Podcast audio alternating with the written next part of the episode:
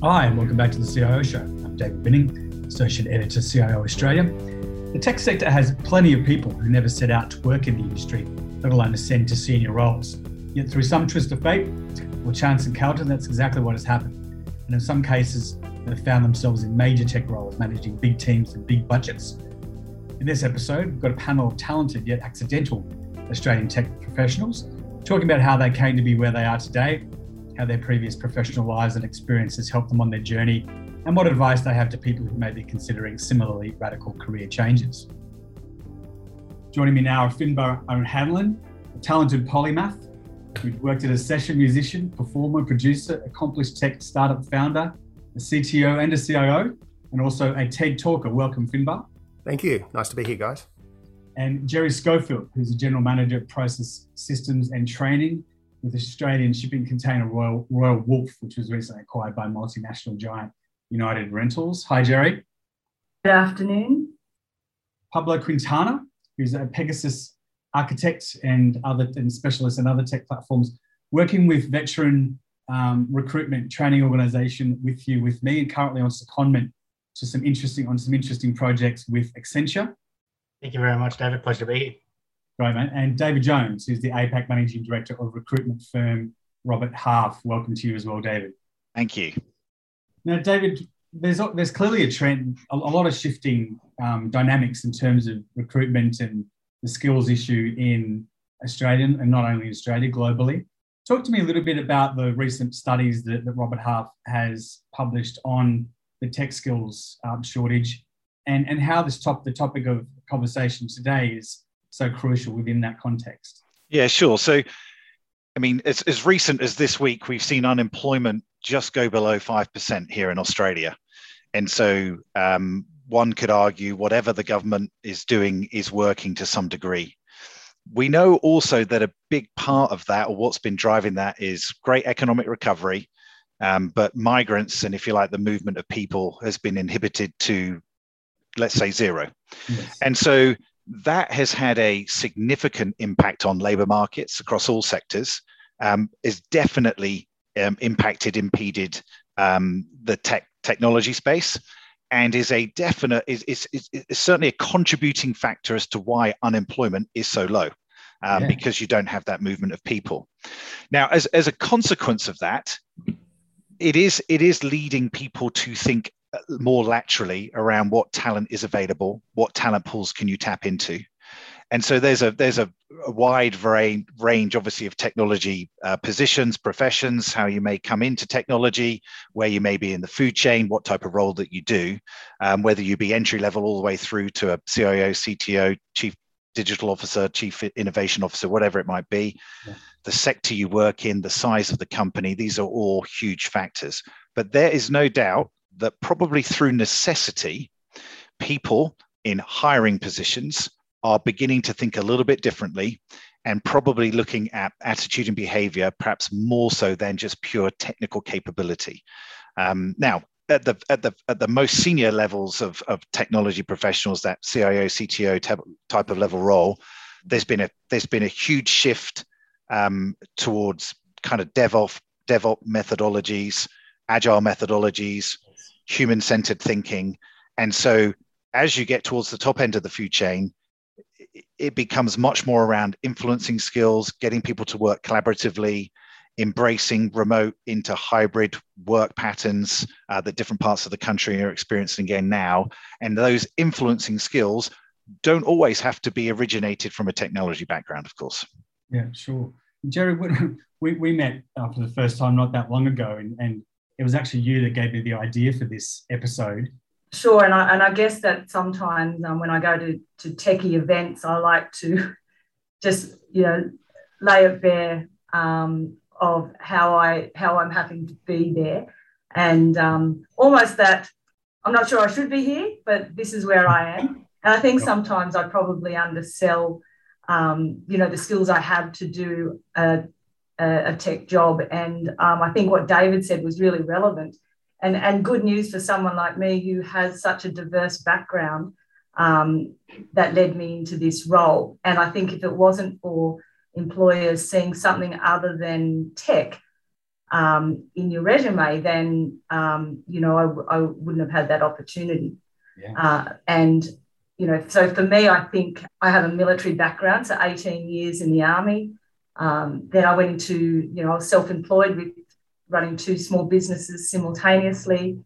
Um, moved into a, a, plastics fabrication business as a general manager, and then the next, the, my next role then sort of got me more into technology, um, and it was running a, a, a, call center with inbound technicians, uh, technician help desk, and um, a national operations center for the installation of NBN and fibre. So I had to learn a bit about different technologies, uh, but really I think it was it was just my ability to be able to adapt, learn new things, be curious. Um, the military moves you around every couple of years, and um, they don't necessarily care what your last job was uh, or what or what you're trained in. Uh, they expect that you will you will pick up what needs to be learned and crack on. So, also, I think leadership had a big part to play um, in that I'm given a team and I'm trusted that I'll be able to make that team work, mm-hmm. uh, as in hum, not work, uh, and and deliver what they need to to deliver through you know just like I said, good leadership, being able to guide them, hold them to account, yeah. all of those things that you know we we know is expected of us uh, as the person delivering the technology. Yeah, and just um, over to you, Pablo, and, and picking up as well on, on your observation there, David, that one of the reasons why unemployment is so low in Australia is the buoyancy of the tech sector in Australia. And Pablo, it was your experience that you were working um, quite happily in a very different career. You were working as a, as a painter until COVID pulled the rug out from under you and your family, of course. And then through this organization with you, with me, that that was your sort of route into an IT profession. I think it's a fascinating journey. Tell me a little bit more about it. Yeah, sure. Thanks, David. A little bit of background. I was in the Navy from 2004 to 2010. Unfortunately, getting out of the Defence Force uh, really struggled. I didn't have any certifications or nothing to sort of back me up in getting out. Yeah. So I literally had to start from the bottom of the ladder. Nothing worked over the 10 years. Yeah. Um, I definitely had little successes throughout the last 10 years with different uh, employment but I never felt like this is what I wanted to do. Um, and as David mentioned, for the last uh, five years, uh, prior to November 2020, I was a painter. And I enjoyed it. It was therapeutic. It, was lovely, but I knew it wasn't something I wanted to do for the rest of my life. Um, yeah. And as David has previously mentioned, my back, I don't think would have liked it too much when I hit an older age. Yeah.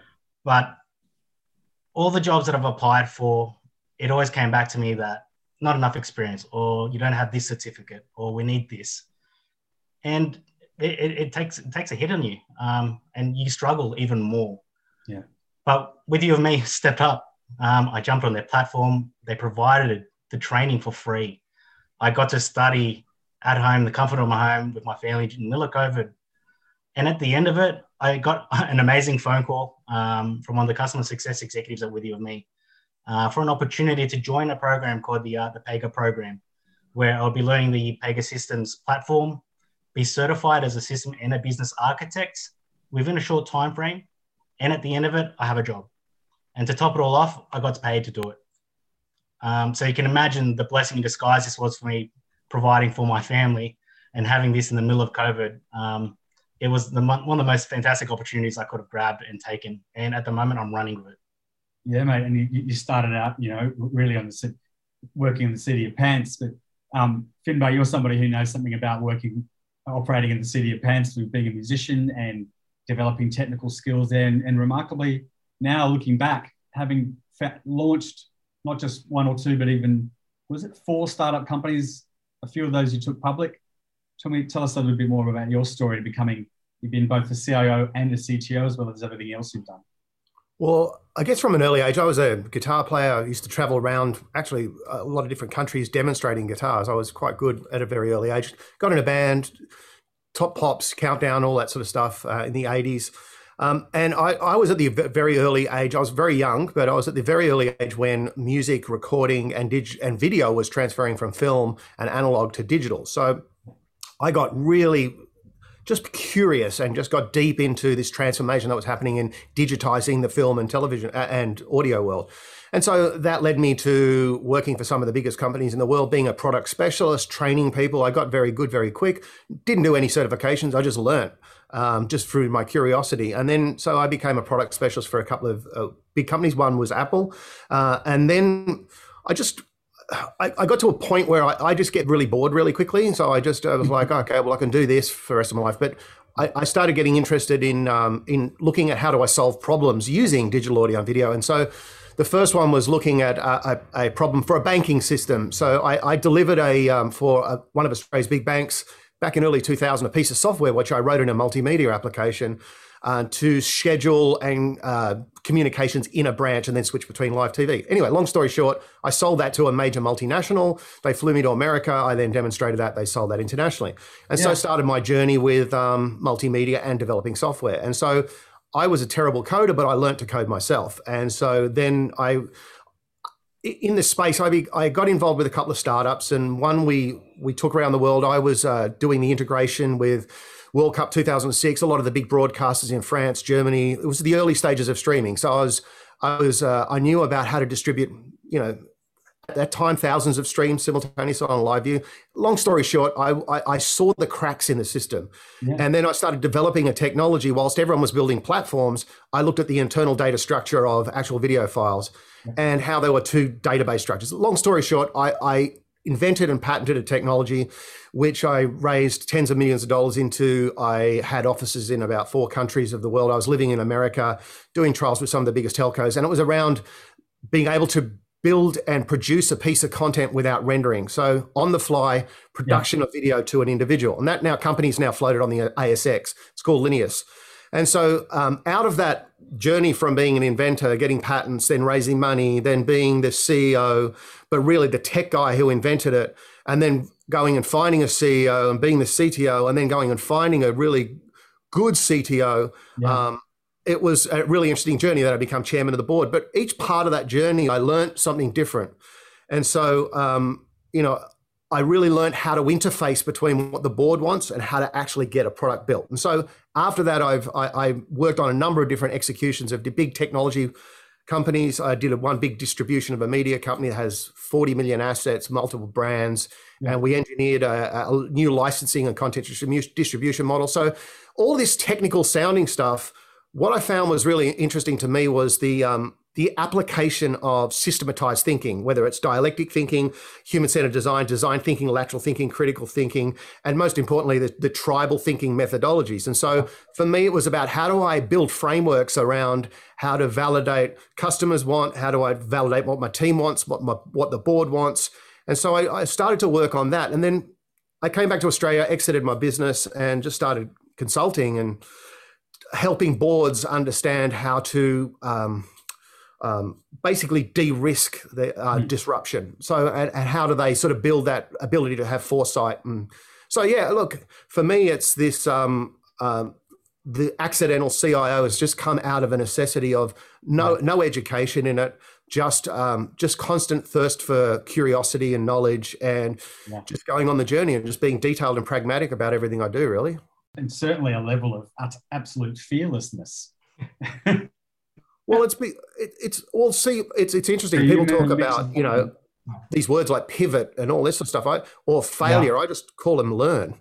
Like, mm. I, I, and here's an interesting thing that uh, may be interesting to you. It was interesting to me. I put an office in Silicon Valley for one of my companies. I had a really hot, great technology lead um, who was working under me and had a great bunch of great developers who are all Scala developers. They're all building, you know, came out of LinkedIn, building large enterprise stuff. And I was constantly fighting with them because they didn't believe you could build renderless video. Yeah. And I'm a guy who just hacked it together from throughout a necessity. And, yeah. and I was constantly, they were challenged because they had a belief system around how you, what SDKs you use, what your technology stack, how you, and they didn't come at it from, okay, what's possible? How do I merge things together? How do I? And so I had to really educate, unlearn these that my tech team, and that took so much effort. And it was a, it was a really interesting learning for me about well, wow, if we're going to sort of push new boundaries, it's very much the well, now I know this, so we're going to use this code base, or and so for me it was like, well, this is the direction of the board. This is what we have to deliver. and yet we're bound by these traditional lanes of thinking or technology stacks. It's like, I don't know. I, found that really, really interesting. We enable any organization to use any technology.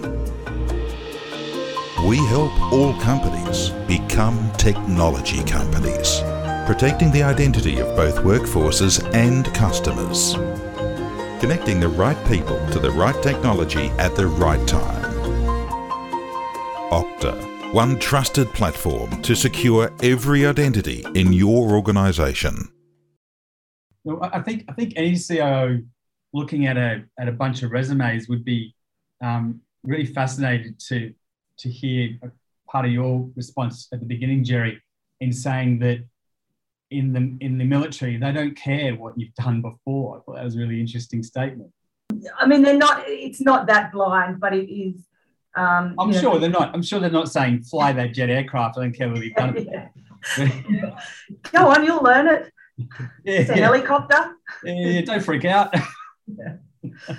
um, look, I think, and it, and it's probably um, you know, Finbar, it's probably what you needed was people that just to go in with um, you know a bit wider eyes and to say, well, this is this is what our end state is, um, and and there there will be a way to get to it. So you know, just change change your mindset and and um, look for all possibilities. There's lots of skills that we've applied um, that, and I've seen other military people apply into tech. And I think sometimes it's just a self belief as well, and and um, a little bit like what you said, Finbar, where you just say, well, is it that hard? Let's let's get on and, and have and explore this a bit deeper, and and um, you know just have a have a different outlook. And generally, you'll be able to um, you know find find solutions. And i think that's part of it is being is being curious being able to identify what the problem is you're trying to solve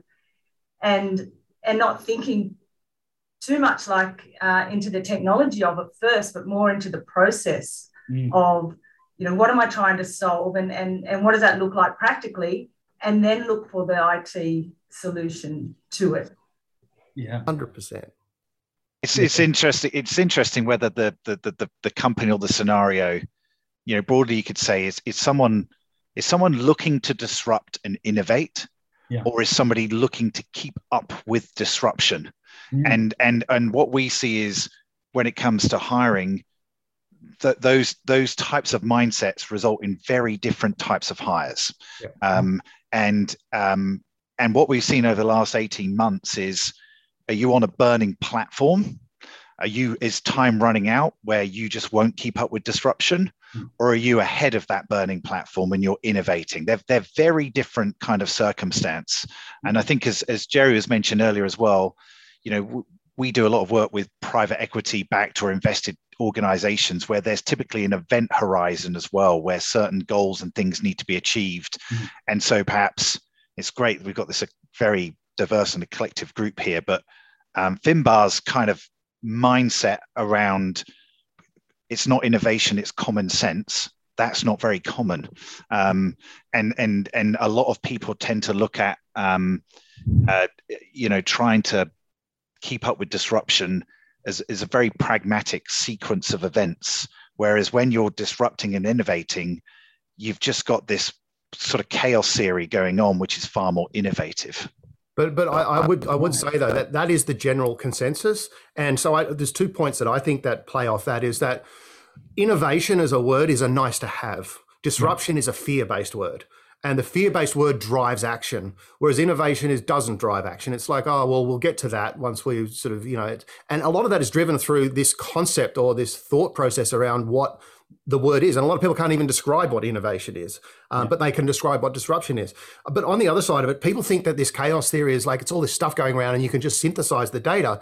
But there is a very pragmatic frameworks around these different thinking systems which you apply. And so the, the, people think it's just, oh, it's just so easy to do. It's just common sense. But no, there is it's not about what I think, it's about a framework that you run through which brings to light the data and so it's it, it can be it can seem as though oh well you just come up with this stuff but there is a process around it and i guess what i learned from these different roles was it taught me you have to have a pragmatic process. And it's not about what I think, it's about what the data tells you, but it's about uh, being able to ask the questions which helps you form the data. And so, um, you know, a lot of people think it's just, oh, it's so easy. And you just, oh, you just, innovation is this crazy word. You put someone in there and they come up with an idea. Well, it's, to me, it's a lot more than that. Yeah, sure. And, and Pablo, eight, eight, 18 months into your IT career, how are you reflecting on your, your time in the Navy and you know, the skills and, and attributes that you acquired from, from that experience now, now bringing to this new career trajectory that you're on? Um, I, th- I, think I've gotten really lucky. Um, I joined up the Navy quite young. So I'd like to think I was a fresh mold. Yeah. So I really took on a lot of the, the military values. Little things like waking up early is something I really enjoy now rather than sleeping in. The discipline, um, the drive and the mindset of doing your duty and getting that job done. Um, and whether it is for service or it is for financial, the fact is that it's something that's just ingrained. And as veterans coming alongside and looking for that employment as well outside, yeah. we don't lose that. That sticks with us. It's ingrained into you, it becomes your life and your cultural lifestyle. Um, and and to build a little bit more, I, I agree with Finn uh, with Finbar purely because uh, WithYouWithMe, we like to think that we can disrupt a lot of things, and that's because we get veterans that don't have any belief in themselves, and we find that potential in them. Yeah. So as I came on board WithYouWithMe, I didn't feel like I had the skill set to to do any job in the tech industry. I had no certificates. I liked it, but I had nothing to show for it and, and to make something for myself in that industry. But the great thing about WithYouWithMe, they spotted the potential in me. They go, okay, we have Pablo here. He's, you know, he's ready to go. He's willing to learn and, and work hard for this. And so using, I suppose, what we call like the WithYouWithMe way, uh, which is discover, train, uh, deploy, and grow. And just using those four, we're able to discover those the skills that veterans and those like have using testing, yeah. able to find out what their strengths are and train to those strengths. From there, we deploy them either individuals or as what I am a squad leader, as a squad to those customers and clients, such as Accenture. So we're filling up those tech shortage gaps with people that want to do the job and can do that job. And it's highly successful. I, I mean, yes, I am one, but there's thousands of others now moving through the platforms and really, really succeeding, both personally and professionally. What do you make of all that, David? I mean, it's an interesting sort of trend that not many people would be aware of. Well, I think it's great. I think it's really positive. It's yeah. probably been bore about a little bit by circumstance, which is perhaps something really a silver lining to come out of what we've experienced over the last 18 months. Mm. Um, you, know, you know, it's, it, it's kind of, it, it's interesting around, you know, if, if people come to us and they're looking for a permanent hire, they, they, they, they pay a fee and perhaps on the lower end it's 20,000 and on the higher end it's 150, 200,000, depending upon the nature of the role and the salary, etc. Mm and so what we see is just where where are companies in their life cycle? What sector are they in? Are they in the tech sector? Are they in the non-tech sector? Are they in FMCG? Are they in financial services? The, the, the circumstance and the parameters are just so different based upon circumstance. We we're often requested though to buy in certain skills certain behaviors at a certain moment in time yeah. in order to take a company from you know point a to point b whatever it might be um, and so we're often not afforded to place people in something that they've never done before mm. typically people are looking to buy in some degree of skill or expertise to take the organization forward um, what we do see, though, increasingly, particularly when you get to the top end of the food chain within IT, the initial background of those people is quite wide and varied. So, whilst we are placing uh, tech individuals with certain skills, which are definitely, as you go up the food chain, more human centered kind of mindsets and think patterns, yeah. um, the variety of the background initially, which might have been 20 years ago, 10 years ago, 15 years ago, it can be quite wide and varied.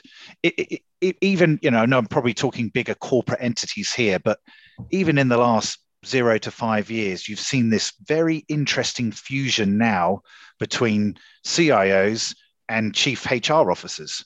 And, yes. and the reason for that is when you're looking at change management programs and when you're looking at digital and tech innovation, at the end of the day, it's it's not so much about the tech; it's more about the behavioural change that's required in people.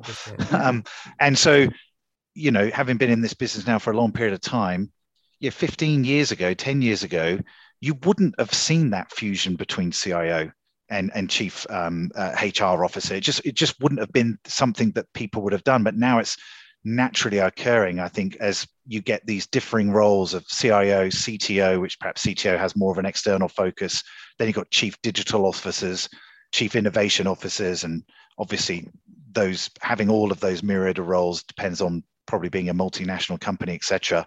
But as you get lower down the food chain, smaller companies, faster growing, more innovative entities, you see a fusion of all of those four leadership roles into one, working with their other C-suite leaders to get outcomes and to, you know, lead innovation or keep up with innovation. Yeah, agree. I was I was just thinking that um, at chief add chief customer officer to that as well. Yes. Um, understanding your customer, your customers, and the and um, the data, and understanding their journeys within your business help you know, direct the company into what innovations or, or, or new technologies that they might like to develop. And, you know, I know just thinking across all the people, all the panelists today, we, it, to get into tech at different levels, and that's what you're talking about, David, is depending on where you want to enter into the technology world, what skills you need,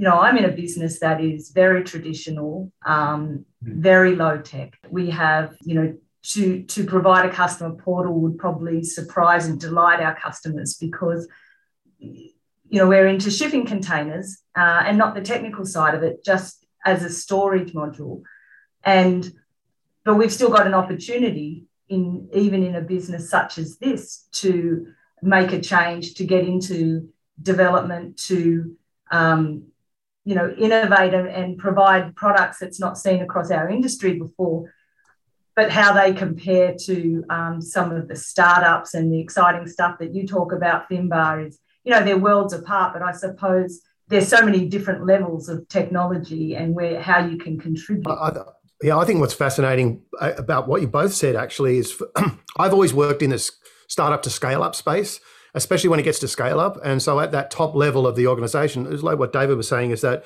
you tend to be, you have to, you've got a small team. So you don't have a CIO and a CEO and a, and a chief customer officer. And a, so you basically have, it, as the inventor in some things, you have to know about the tech, you have to know about the customer, you have to know how to sell, you have to know how to raise investment, you have to know how to talk to your investors and it's sort of it's an interesting amalgamation. It's sort of as i come now it's like i have no idea what to describe myself as but i'm very tech focused but it's sort of people say a chief customer officer i go well i I, my customer data comes from a basically design thinking framework, so it's it's part ingrained in in how. But it's just I think it's it's interesting in that scale up because you're sort of wearing many hats, um, and it's it's then you come out and you go, well, where do I really fit? And I, I don't know. So you know, so I find it really interesting that you know there's a lot of people that I've worked with who are just focused on one particular role and and a lot of that role I think is important to know about some of these other roles. So I think there's a,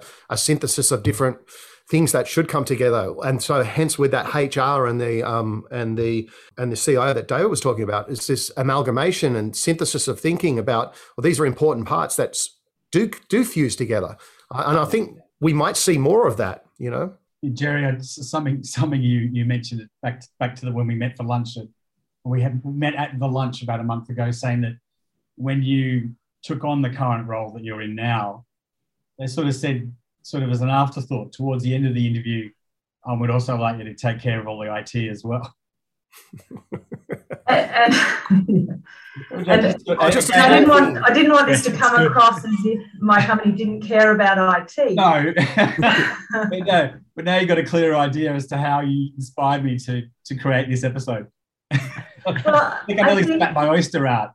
yeah, I think when you when you've got a company our size, um, the the highest the highest IT person becomes your IT manager. Yeah. And and and that's where that that sits and they look after the traditional IT side and then there's process and systems and they're they're you know bubbling along as well and they're generally reportable up to your executive committee, but nobody really wants to own them necessarily because they're hard and not everyone understands them. So when I was interviewing for this role, it was more around process and being able to have a look across the business and see how they do things and how we can make process more efficient. So that obviously leads into you can't do that now without that involving a system and then also the training. So I got the training as well but yes, it was towards the end where um, if you'd like to come on, you'll be also taking on the IT team.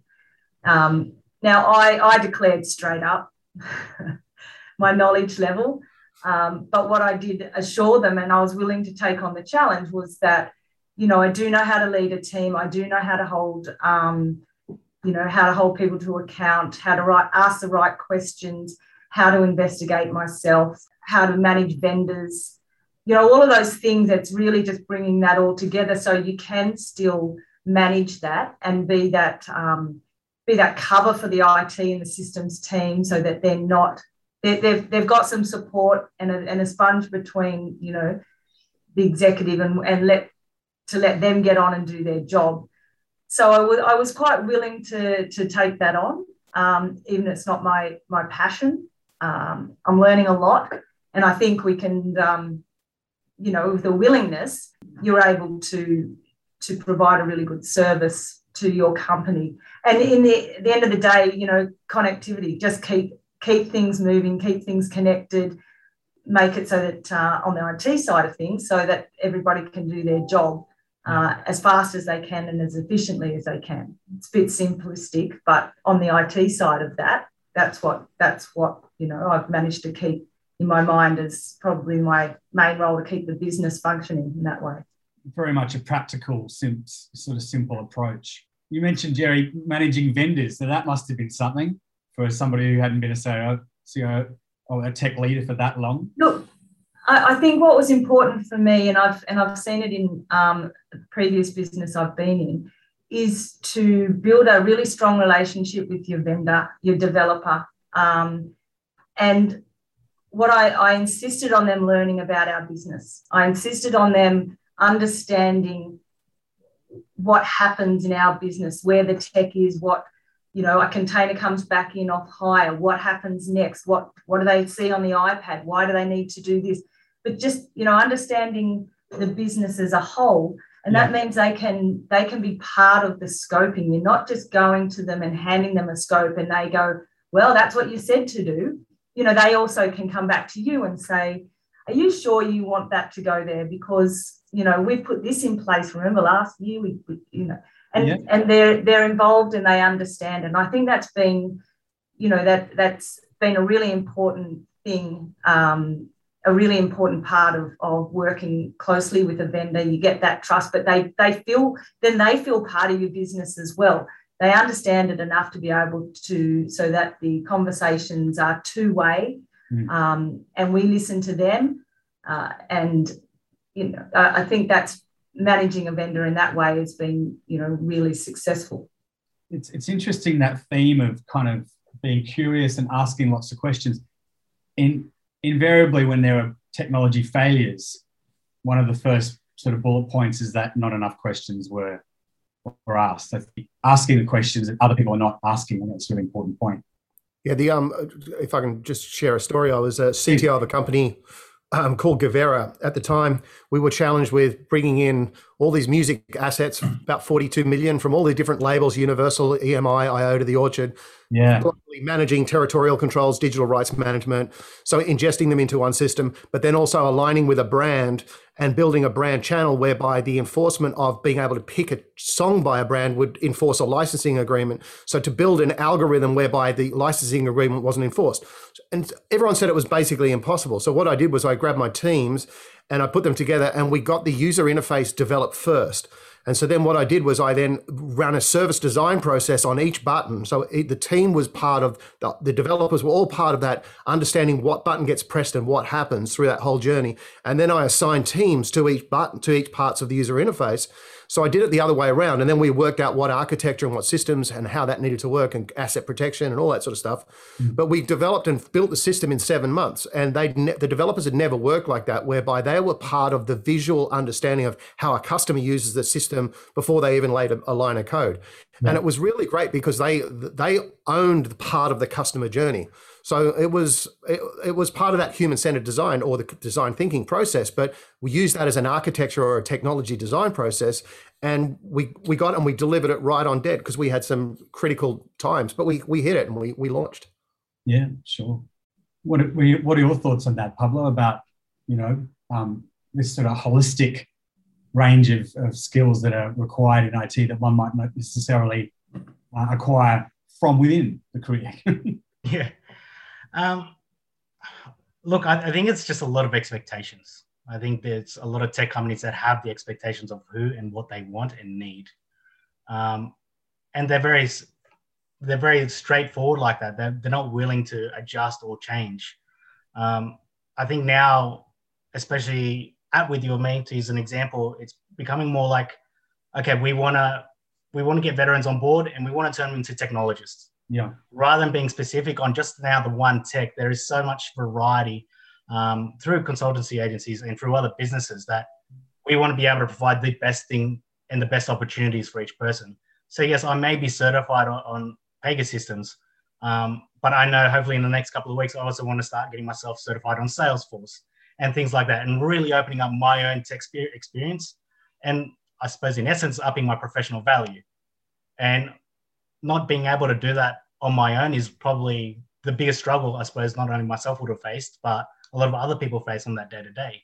What do they do? They jump online, they have a look at what jobs are available, they go to the, the requirements, and it is longer, it's a longer list than the actual description of the job.